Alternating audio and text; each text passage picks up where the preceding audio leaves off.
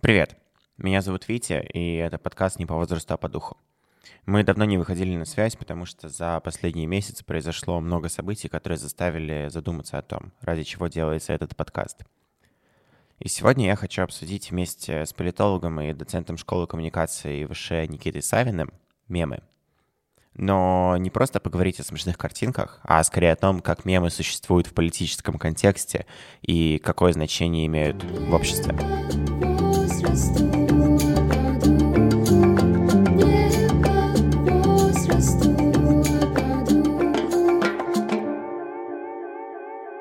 Добрый день, Никита. Очень здорово, что у вас получилось э, присоединиться и поговорить со мной по поводу такой, э, как будто бы забавной, но при этом как будто бы очень серьезной темы, а именно темы мемов. И вот для начала такой вопрос. Что вообще такое мемы? Условно, это просто картинки в интернете со смешными лягушатами, или в этом есть что-то более глубокое? Потому что мне в университете очень часто пытались доказать, что мемы — это важная социокультурная единица, но я до сих пор не могу очертить этому каких-то жестких рамок. Да, Виктор, спасибо, что пригласили, и спасибо, что подняли а, эту увлекательную а, для меня и, я надеюсь, для а, наших слушателей а, тему. Первое, что хочется сказать, ваши преподаватели в университете были правы. Мемы – это действительно важное социокультурное а, явление, которым мы часто пренебрегаем, воспринимая мемы исключительно как э, картинки в интернете, исключительно как э, а, что-то смешное, забавное, и делая на основе этого ложный вывод о том, что они не оказывают никакого воздействия на нашу с вами жизнь, и играют какую-то второстепенную роль в обществе и уже в политике. Строго говоря, мемы – это вообще не о конкретном формате. Мем – это термин, который описывает способ э, возникновения, распространения, передачи э, информации. В этом плане мемом может быть картинка, хэштег, видео, э, что угодно может быть мемом. Анекдот, э, шутка – ключевым для мема является момент, связанный с участием аудитории в его создании, изменении и распространении. Угу.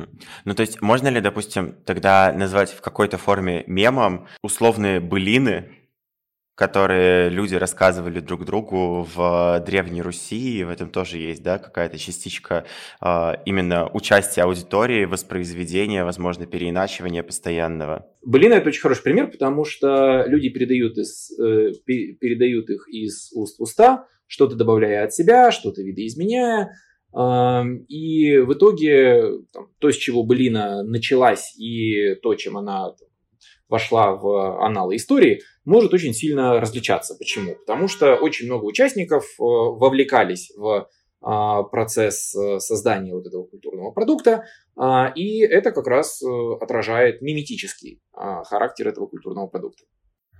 Ну, то есть мем не обязательно должен быть смешным в целом? Нет, это не обязательно.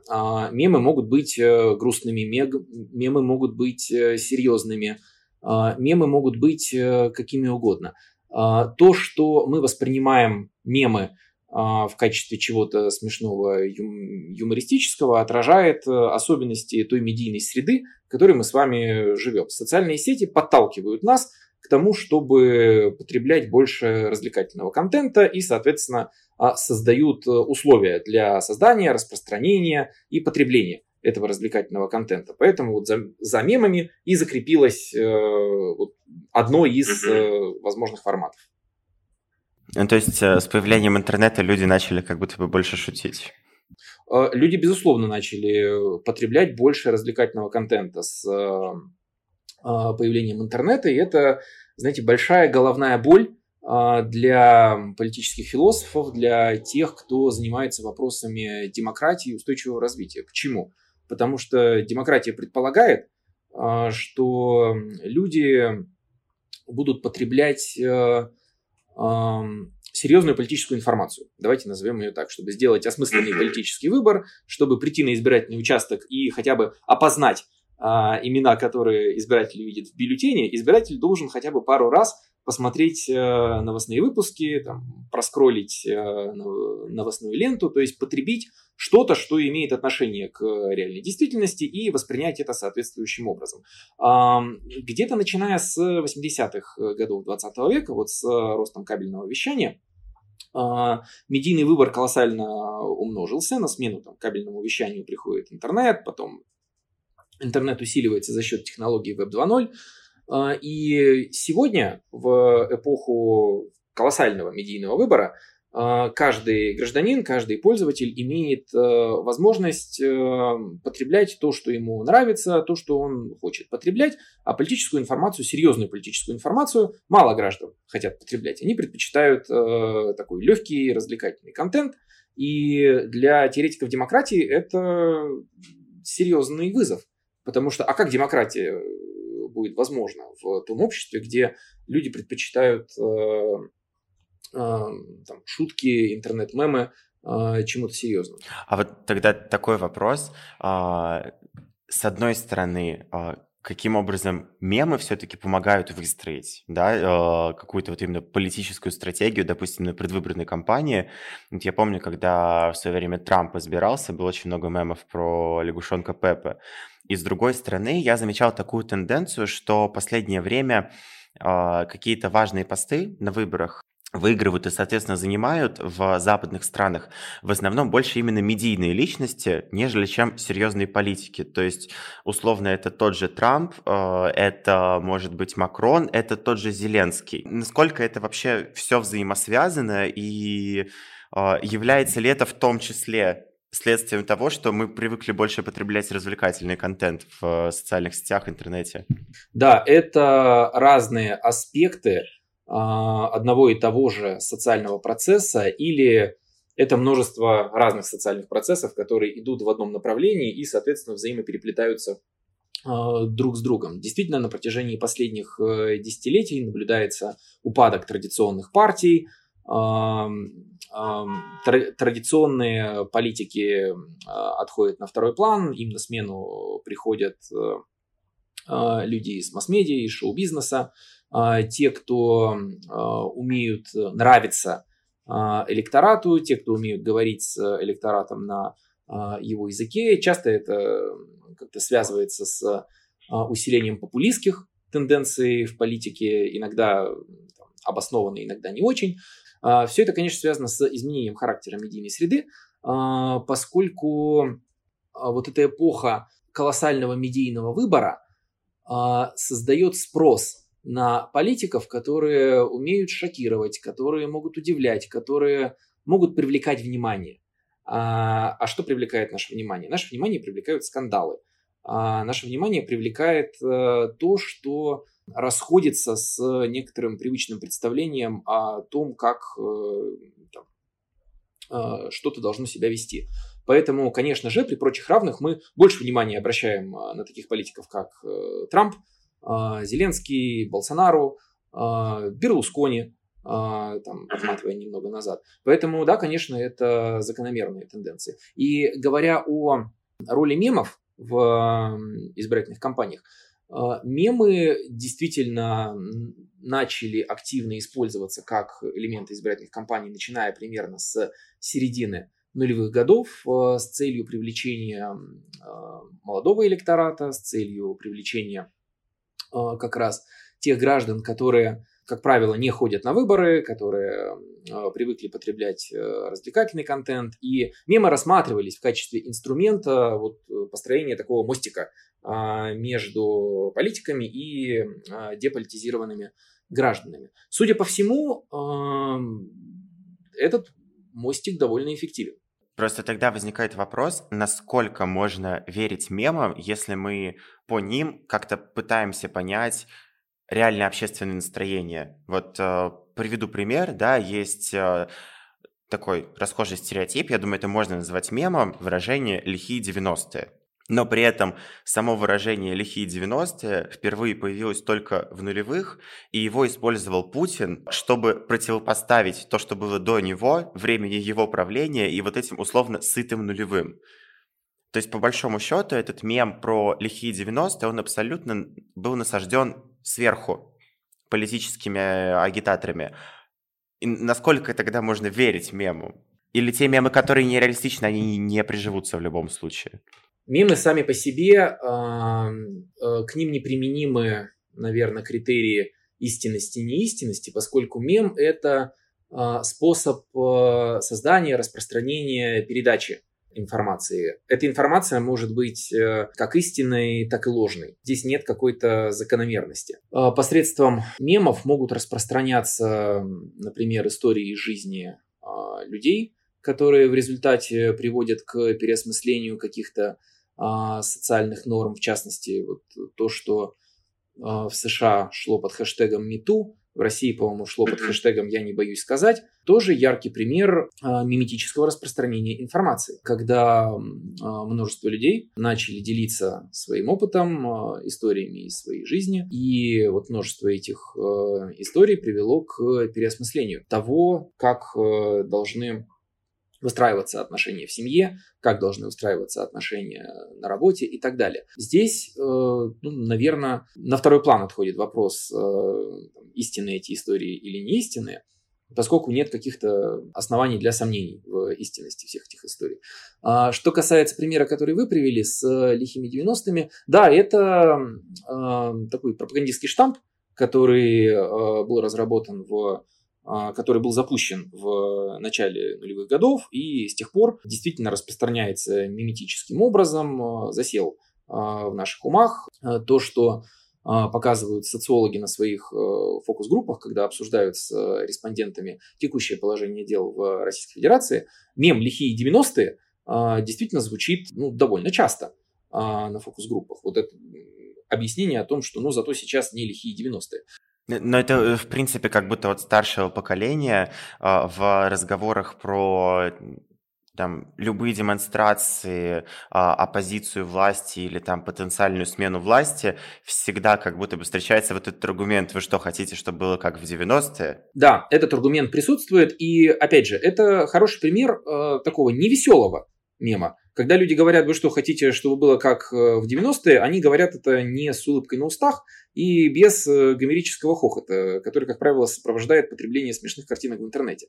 Они это говорят с некоторой скорбью, а иногда и с какой-то даже кровью в глазах, с какой-то яростью в глазах. В этом плане мемы могут вызывать самые разные, самый разный спектр политических эмоций, а, от э, ярости, жестокости до чего-то веселого, легкого, спонтанного. И э, в этом, наверное, еще одна их э, э, особенность. Мемы, они больше об эмоциях, а не об аргументах.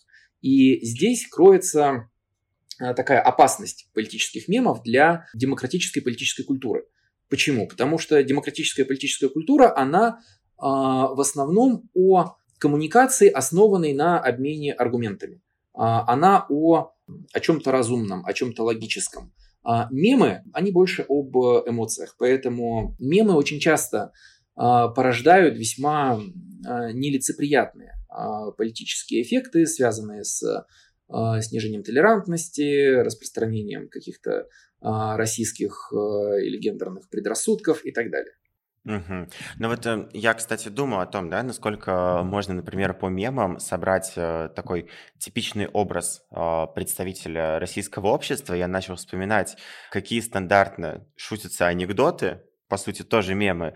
И я понимаю, что как будто бы есть вот три таких больших группы анекдотов, которые прижились в России. Это анекдоты про Вовочку, школьника, который обладает, как правило, девиантным поведением и проявляет его очень активно.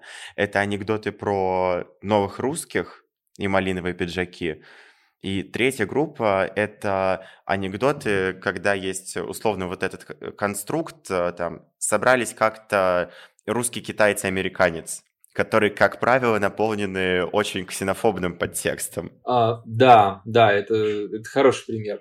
А, мне кажется, что таких, эм, что таких групп анекдотов больше. Это то, что среди исследователей мемов называется а, мем-темплейт. А, на русский это, наверное, лучше всего перевести как шаблон мема.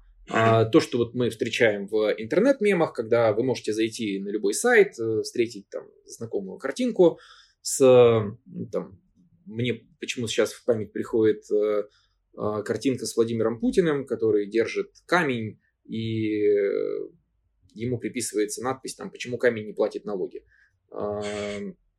Или там картинки с э, таксистом, который оборачивается, а на заднем сидении девушка с э, осуждающим выражением лица и так далее. По большому счету, вот к таким картинкам вы можете приписать любые фразы, любые добавить то, что вы считаете а, нужным, поменять сам шаблон. Те а, шаблоны, которые вы, вы привели в отношении анекдотов, это те же темплейты. Это то, что люди используют в качестве шаблонов, наполняя добавляя к этим шаблонам что-то свое. Да, но просто условно есть э, шаблон вот этого мема из э, «Властелина колец», да, нельзя просто так взять и, к которому можно добавить все что угодно.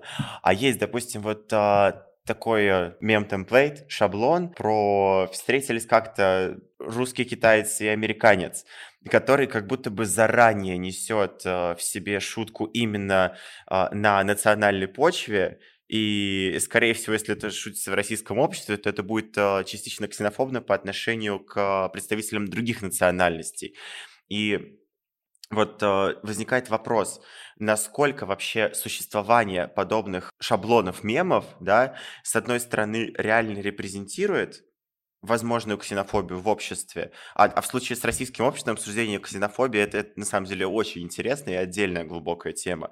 С другой стороны, насколько она провоцирует развитие новых ксенофобных движений, будучи репрезентацией по сути, ксенофобных настроений. Очень много слова ксенофобия я произнес сейчас.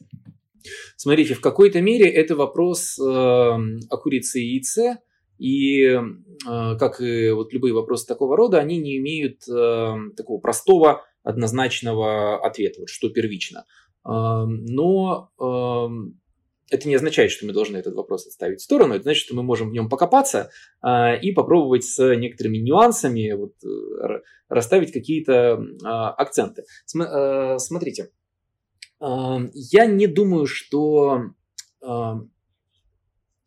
давайте так, первое. А, исследователи показывают, что а, среди мемов действительно доминируют мемы с а, ксенофобскими, российскими, какими-то гендерными шутками, которые воспроизводят социальные стереотипы, предрассудки, способствуют их усилению и так далее. То есть э, это, в принципе, мировая статистика? Это, это не то, чтобы какая-то Э, это не статистика в строгом смысле этого слова, то есть нет какой-то единой базы данных по разным странам мира, там, где бы по определенным правилам э, делалась бы выборка э, интернет-мемов и, соответственно, им присваивались бы какие-то значения. Нет, скорее разные исследователи в разных странах изучали мемы, связанные с теми или иными событиями, обращали внимание на разные а, интернет-сообщества и, соответственно, вот приходили к схожим выводам, что а, в мемах очень часто присутствуют э, вот такого рода месседжи, и, соответственно, в секции комментариев а, под этими мемами все эти сюжеты и идеи обсуждаются, воспроизводятся, закрепляются в умах тех, кто мемы потребляет. Означает ли это, что а, это уже второе. Означает ли это, что, что мы живем в ксенофобском российском а, мире, в котором доминируют гендерные предрассудки? Я думаю, что нет. А, почему? Потому что интернет-мемы производят ну, довольно узкий сегмент интернет-пользователей, которые, скажем так, которым по большому счету больше нечем заняться. Давайте я вот грубо выражусь. Интернет-мемы вряд ли будут... Э, ну, разные пользователи могут время от времени делать интернет-мемы, отправлять своим друзьям, знакомым и так далее. А, но если вы большую часть своего времени посвящаете на то, чтобы э, пилить э, мемы, а, как говорили лет, наверное, 5-7 назад, пилить мемасы, а, тоже своего рода мем, то, а, скорее всего, у вас э, нет постоянного места работы, а, а если оно есть, то и вы смотрите на работе мемы, скорее всего, это не очень высокооплачиваемая и интеллектуальная работа. Скорее всего, вы э, ну, представитель довольно маргинального а, слоя общества. И в этом отношении, конечно, мемы не репрезентируют общество в целом. А, они репрезентируют тех, кто создает эти пресловутые мемы. Другое дело, что э, те мемы, которые создаются э, вот разными э, ксенофобскими, э, ксенофобными э, российскими юзерами, могут оказывать воздействие на более широкую аудиторию. И это то, что показывают исследования вот этих секций комментариев, когда вот люди, сталкиваясь с определенными мемами, вдруг начинают там на полном серьезе обсуждать, что, вы знаете, действительно представители какого-то этноса от природы обладают теми или иными э, характеристиками, а поэтому относиться к ним нужно вот так, а не иначе. А, как правило, плохо, а не хорошо. Поэтому а, я бы здесь э, сконструировал бы скорее такую, а, такую связь. Угу. Но есть ли тогда, допустим, смысл конструировать новые мемы и делать это абсолютно осознанно с целью, например, определенного протеста? Ну, то есть, да, вот сейчас есть этот э, очень разошедшийся в Твиттере тред про референдум в Калининграде, э, о принятии Калининградской области в состав Чехии, связанный с нынешней повесткой. Были полгода назад зеленые ленточки, а, которые тоже, по сути, являются мемом и символом. А, в свое время все запускали бумажные самолетики из окон а, в знак протеста из-за блокировки Телеграма Роскомнадзором. И как будто бы, когда такие штуки существуют в настоящее время, я на них смотрю, и это то, что придает какого-то смысла и немножко помогает мне э, хотя бы морально воспринимать все происходящее в мире, но при этом я вспоминаю сейчас те же самолетики и думаю, блин, неужели мы реально кидали эти бумажные самолетики с балконов и на что-то надеялись? Да, дворники нас э, проклинали э, в это время. Э, э, да, я, я здесь делаю одну оговорку, которая относится к предыдущей а, вот линии, которую мы обсуждали. И вот сразу перейду к вашему вопросу. Вот когда я говорил о, о маргиналах, а, это не какая-то... В, в этом нет ничего осуждающего. Это а, нейтральный социологический термин, который отражает людей, которые не разделяют какие-то доминирующие в обществе взгляды. В этом отношении те, кто запускают э, э, политические мемы и пытаются повлиять на умонастроение а, других граждан, это тоже маргиналы а, в хорошем, а, наверное, смысле этого слова. В авторитарных режимах мемы часто используются как э, способ политического протеста.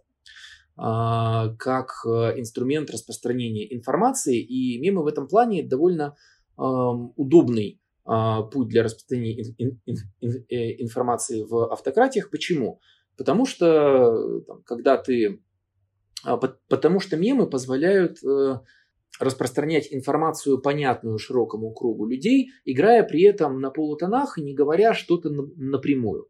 В авторитарных режимах, когда ты постишь у себя в Фейсбуке, а давайте-ка мы а, соберемся сегодня все в а, центре а, столицы нашей Родины, к вам, могут, к вам могут прийти, да, вам, вас могут э, оштрафовать за это, в тюрьму посадить и ну, в общем, ни, ни, ни, ничего хорошего с политическими активистами в автократиях, как правило, не происходит. Если же вы распространяете ваш призыв в каком-то каком-то неявном виде, а, то по большому счету предъявить вам нечего. Интернет-пользователи вас э, при этом понимают. Поэтому мемы это а, действительно удобный а, формат для автократии. И запуск самолетиков, э, там разные флешмобы в э, социальных сетях, которые там, в России периодически мы наблюдаем, э, конечно же, иллю- иллюстрируют это удобство. Это, скажем так, скорее все-таки способ коммуникации между представителями схожего мнения, нежели чем реальный инструмент, который э, можно использовать в качестве распространения нового общественного мнения. Вы действительно сейчас ударили вот в самый нерв всей литературы по мемам, а, по юмористическим а, мемам. Давайте вот их отгородим от всего остального. Вопрос, этот, этот вопрос связан с тем, что шутки одновременно инклюзивны и эксклюзивны. Одновременно юмор способствует разрушению границ, объединению людей, усилению социальной солидарности, но одновременно шутки играют на некоторой уже наличествующей у людей информации, и для того, чтобы понять шутку, у тебя уже должны быть какие-то предшествующие знания, которые делают это возможным. И в этом плане юмор э, эксклюзивен. В какой мере юмористические мемы способствуют э, привлечению там, новых э, сторонников для социального движения, способствуют э, усилению популярности той или иной идеи. Я думаю, что здесь нет какого-то общего правила. Этот вопрос э, стоит рассматривать в каждом отдельно взятом случае. Есть какие-то общие закономерности, вот к которым э, исследователи приходят, в частности в США, очень устойчивая э, связь между политической пози... между тем, за какую партию вы голосуете на выборах и насколько вообще вы склонны воспринимать политическую сатиру. Те, кто голосует за демократов, больше понимают юмор и больше склонны шутить о политике. Те, кто голосует за республиканцев, не склонны понимать политические шутки, не склонны вообще относиться к политике как к э, чему-то смешному. И вот э, здесь скорее юмор э, усиливает вот э, уже наличествующее политическое разделение. Когда вот вы сказали про инклюзивность и эксклюзивность юмора и мемов, я как раз подумал о том, что этим может быть обусловлена маргинальность создателей мемов, потому что когда человека сложно идентифицировать как принадлежащего к определенной социальной страте или группе, значит, он, скорее всего, умеет говорить на том языке, на котором говорит э, не только одна социальная группа, а несколько разных. А насчет выборов в Америке, э, вообще для меня это всегда было удивительной вещью, потому что ну, у нас выборы скучные как правило, да, и особенно если мы не берем в расчет Москву и то, что происходит в пределах столицы относительно выборов, во всей России выборы, ну, правда, очень скучные. И сводится максимум к дебатам по федеральным каналам, на которых происходит примерно одно и то же каждый раз. При этом в Америке как раз-таки выборы — это же целое шоу. Я помню еще первую избирательную кампанию Трампа, когда он был, выступал против Хиллари Клинтон, и я, будучи школьником, живущим там где-то в Самарской области, я реально интересовался этим, я смотрел выборы в США, я смотрел некоторые праймерис, дебаты, их поездки по различным штатам, потому что, э, в принципе, избирательная система в странах Европы и в США, не, не только э, в Америке, устроено так, что это буквально шоу для народа, и как будто бы это все тоже превращается в один мем. Это как раз-таки да, к вопросу о том, что исследователей напрягает тот факт, что люди стали потреблять больше развлекательного контента, как будто бы западные политологи смогли переформатировать такой традиционный, сложный, серьезный процесс выборов во что-то более развлекательное. Тогда остается вопрос, насколько теряется суть политики в принципе. Ну, как будто бы сложно отказаться от парадигмы, от парадигмы того, что политика — это что-то серьезное, и у политика может быть улыбка на лице. Угу. А, да, э, здесь э, вы поймали очень э, важное отличие между демократическими режимами и авторитарными.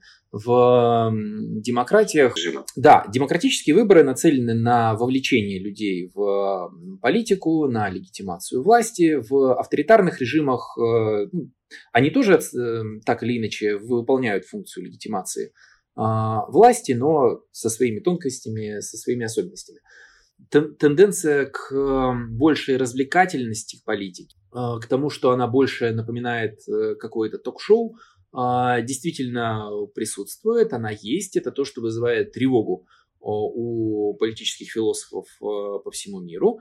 А, так или иначе, процесс принятия политических решений от этого ну, не особо сильно страдает. При обсуждений вопросов в парламентах, э, в, в разных, э, то, что социологи называют сильными публичными сферами, по-прежнему состоит из э, обмена аргументами, по-прежнему четко регламентирован, по-прежнему состоит из такого серьезного политического разговора. А мемы же и там, шире шутки скорее распространены в том, что социологи называют слабыми публичными сферами, которые не ориентированы на принятие решений, где люди просто собираются для обсуждения того или иного вопроса, для формирования своего мнения по этому вопросу.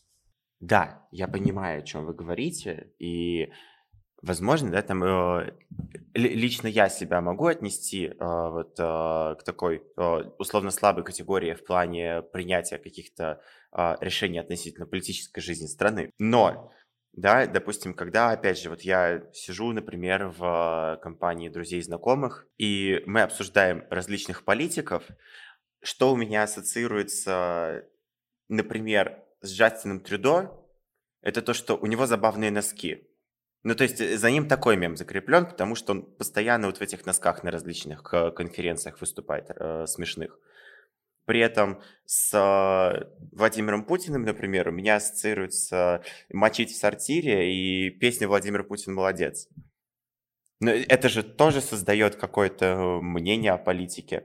Когда, да, или, например, мы возьмем условного Зеленского, когда я вижу этого политика, мне вспоминается «Квартал 95» и сериал «Сваты», и, и поэтому сразу что-то близкое условно.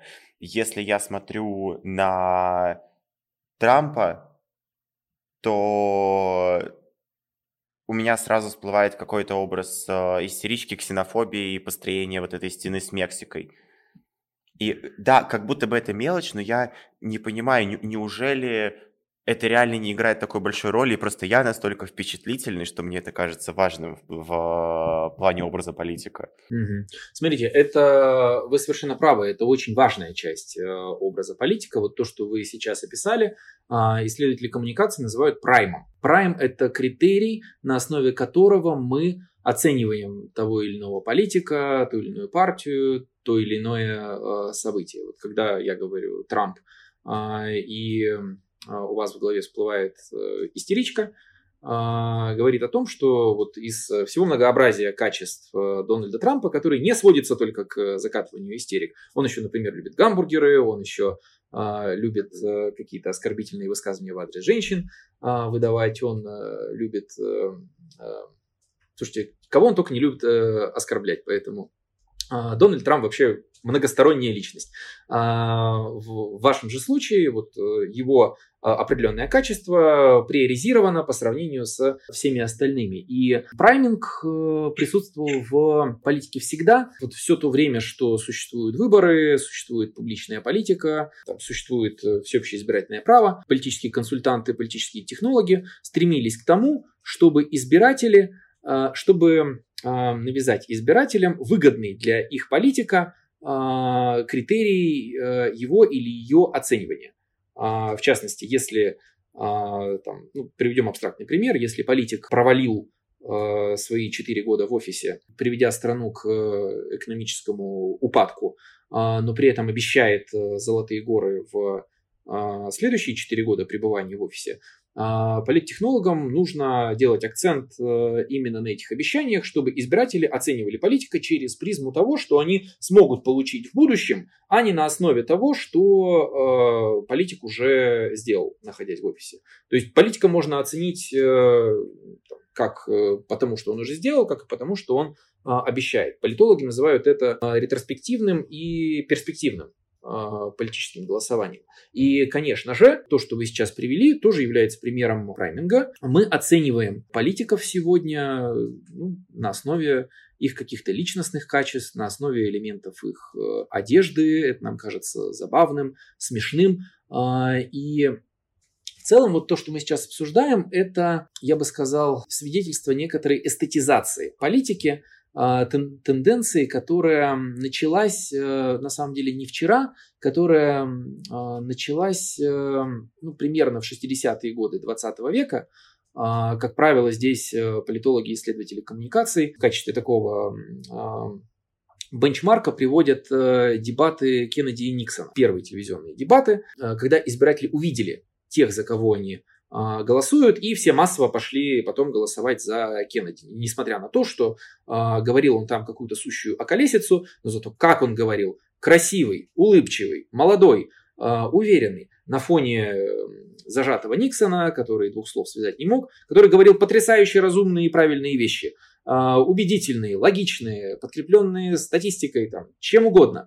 Вот то, что на слух там, по радио избиратели воспринимали одним образом, по телевидению они воспринимают совершенно другим образом. В этом плане изменение доминантных форм коммуникации и изменение медийной среды действительно оказывает влияние на то, как устроена публичная политика, на то, на основе чего мы делаем наш политический выбор. И вот в нашу эпоху колоссального медийного выбора, мы действительно склонны оценивать политиков через призму нравится, не, не, не нравится. Нам уже меньше важно, что политик говорит, э, что он обещает, какие аргументы э, он приводит. Мы смотрим на политика как на образ, он или она нам либо нравится, либо не нравится. И уже на основе вот этого впечатления мы идем и совершаем наш электоральный выбор. Угу. Ну, то есть, да, как будто бы получается, стало большее количество медиумов и медиа, че- через которые мы можем узнавать что-то о политиках и о политической жизни страны. Да, как минимум, потому что в какой-то момент появилась картинка телевизора, потом появился интернет. И как будто бы в этой ситуации, если для нас больше важен именно образ политика, то здесь должны со временем все большую и большую силу играть все те же мемы, если они э, заключаются именно в эмоциональном аспекте в первую очередь. Вот у меня сейчас как-то такой насущный пример, почему-то первым пришла в голову персона Екатерины Шульман, которую все, ну, по крайней мере, все мое окружение, люди, которых я вижу в своем инфополе, просто обожают. И как бы все не было хорошо или плохо, просто послушать то, как она о чем-то рассказывает, это всегда очень успокаивает. При этом, если, допустим, вслушаться в некоторые ее выступления, можно очень четко заметить, что она не дает конкретики, и более того, она напрямую говорит, э, вот по этому пункту я не уверена, вот это я не знаю, вот это мы проверим через такое-то время и так далее. Но как будто бы даже вот эта вот честность, она настолько э, подкупает, и поэтому сама Екатерина Шульман стала вот этим вот мемом и просто политиком, к которому хочется обращаться, за которым хочется идти. И вот э, э, закончу просто мысль, если э, на самом деле э, достаточно просто сейчас с помощью мемов, с помощью образов сформулировать хороший образ политика, почему тогда все еще существует стереотип о том, что в политике в основном мужчины и женщины все-таки побеждают на выборах, но гораздо реже, хотя как будто бы в силу множества факторов женщине э, должно быть одинаково легко создать вот этот положительный образ в целом. Угу. Смотрите, я бы здесь э, не стал бы связывать э, распространение мемов и э, доминирование там, мужчин и женщин в политике. Мне кажется, что это слабо друг с другом э, связанные вещи. Мемы есть как о женщинах-политиках, так и о женщинах так и о женщинах-мужчинах, хотел сказать. А, о них тоже есть мемы. А, как, о, э, как, э, как о женщинах-политиках, так и о мужчинах а, политиках. Посмотрите, сколько мемов про Дональда Трампа, сколько мемов про Хиллари Клинтон, сколько мемов было про Бориса Джонсона, сколько сейчас мемов про Ли Страс. Возвращаясь, кстати, к тому, с чего мы начали, вовсе не веселых а, мемов, связанных с э, Листрас, а наоборот э, очень серьезных, горестных и даже крайне а, эм, агрессивных. В этом плане я не стал бы здесь эм, делать бы такую параллель. Что касается предрассудка о том, что политика это мужское дело, а, но этот предрассудок э, медленно меняется. Политика все больше и больше не воспринимается в гендерных тонах, по крайней мере в развитых странах. А, в которых происходит вот этот э, переход от э, а, ценностей э, безопасности к ценностям самоопределения. А, мы видим все больше и больше женщин в легислатурах, в в правительствах женщины все чаще становятся во главе а, исполнительной власти и так далее, и так далее. В России эти предрассудки как-то сохраняются и воспроизводятся, но это одна из э, особенностей а, нашей маскулинной автократии, давайте так скажем. Хорошо, но давайте я тогда попробую, вот у меня сейчас в голове появился point, хочется, чтобы его или подтвердили, или опровергли. Он такой, возможно, даже резюмирующий наш разговор в целом. Правильно ли я понимаю, что мемы за счет э, того, что их важной частью является участие и медиация аудитории, они в принципе ведут к либерализации тех сфер жизни, к которым относятся и в том числе политики. Я бы сказал так, мемы являются одним из аспектов партисипаторной интернет-культуры.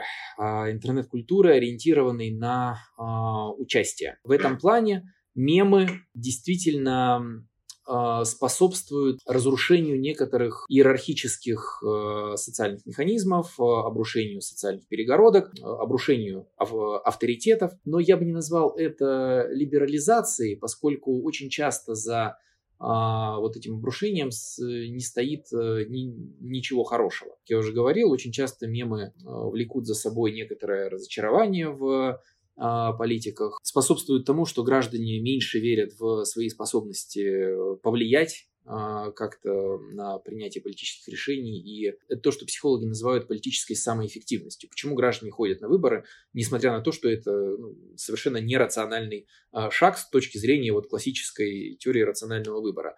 А, в Российской Федерации живет э, сколько? 146 миллионов, 148. Не знаешь, где сегодня граница Российской Федерации, и не знаешь, кого сегодня засчитывать тоже граждане Российской Федерации. Поэтому и приходится миллион туда, миллион сюда. Эм, вот в Российской Федерации живет 140 э, плюс а, миллионов человек. А, зачем одному а, человеку, вот когда вы просыпаетесь утром в воскресенье и думаете, пойти на выборы или не пойти на выборы? В стране, еще раз, живет очень много людей. Ваш голос в этих 140 миллионов э, теряется. Он вряд ли решит исход выборов. Вероятность этого крайне мала. А выходной у вас э, один. И тратить его на то, чтобы э, идти до избирательного участка, там, за, за кого-то голосовать, потом по непогоде возвращаться домой. Это тратить свой выходной на не очень э, интересное мероприятие, которое при этом э, вряд ли что-то в этом мире изменит. Вот для того, чтобы все граждане не подумали таким образом, демократия подкрепляет э, вот это убеждение граждан в том, что они действительно могут что-то изменить, что от них зависит судьба страны там, на ближайшие годы. И вот когда граждане много смотрят интернет-мемы, вот у них это у них этот уровень политической самоэффективности снижается. Они считают, что ни, ни на что они повлиять не могут, что политика это об вот этих а, странных политиках и, и, и стероидах, которые, что бы ты ни делал, все равно все сделают по-своему. И людям хочется держаться от политики подальше. Вот э, это все-таки не тождественно либерализации.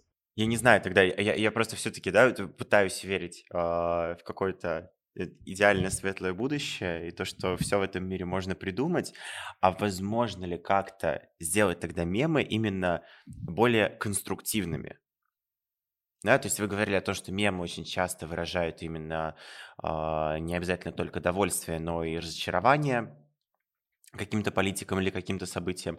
А вот как их можно сделать э, конструктивными, чтобы они ввели к конкретному действию?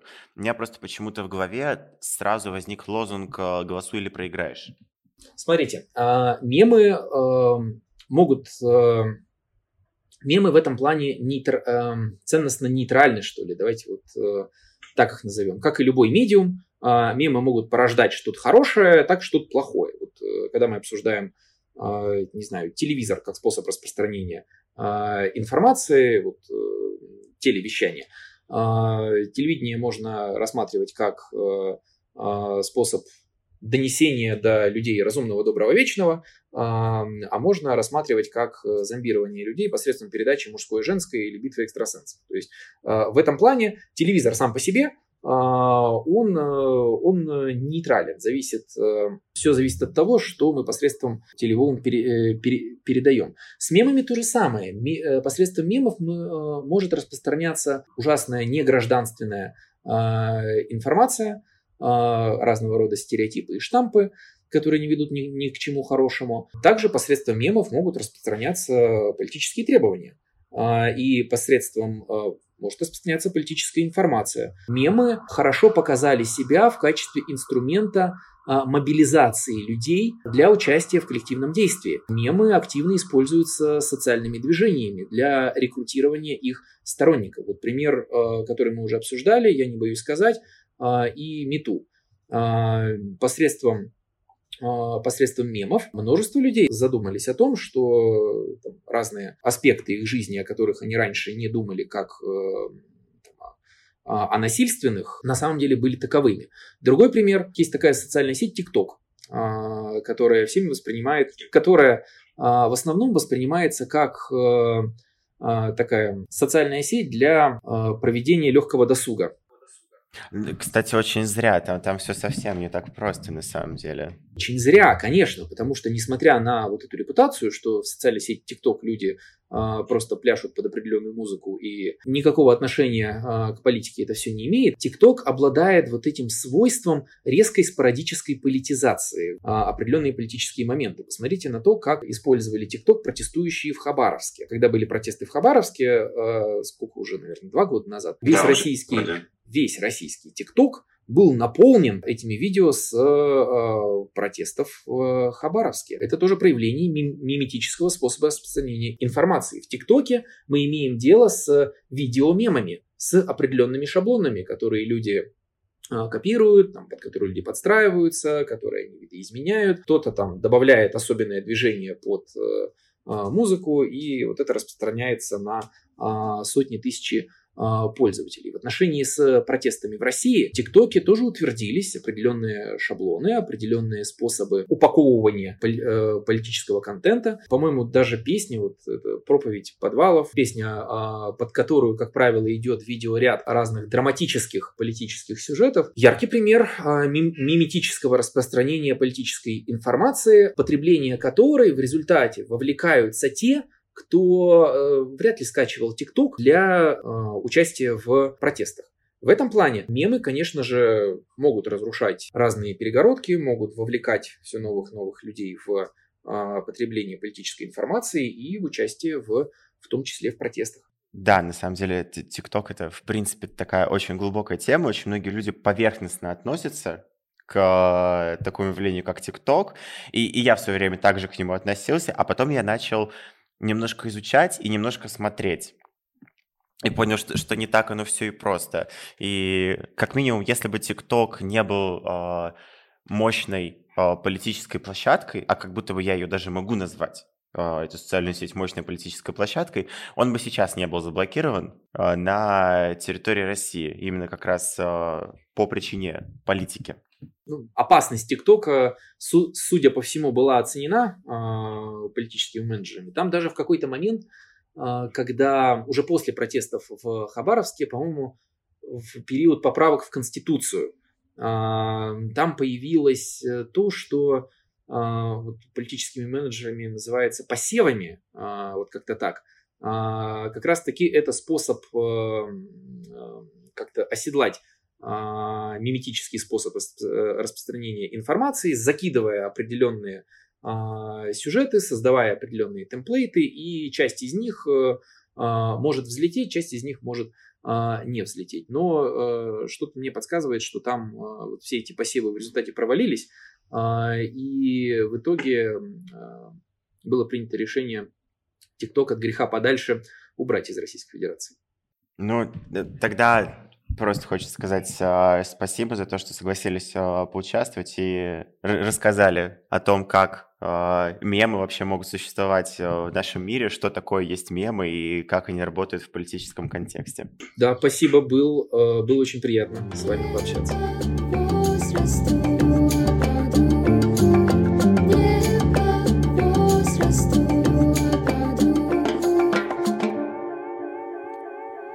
Что ж, сегодня мы обсудили разные отношения к мемам в разных политических режимах, и, если честно, я не ожидал, что разговор получится настолько сильно привязан к политике, но это не делает его менее важным, особенно в нынешней повестке дня. Это был подкаст не по возрасту, а по духу. Слушайте нас на всех стриминговых платформах. И, надеюсь, до скорой встречи. Всем пока. Возраст.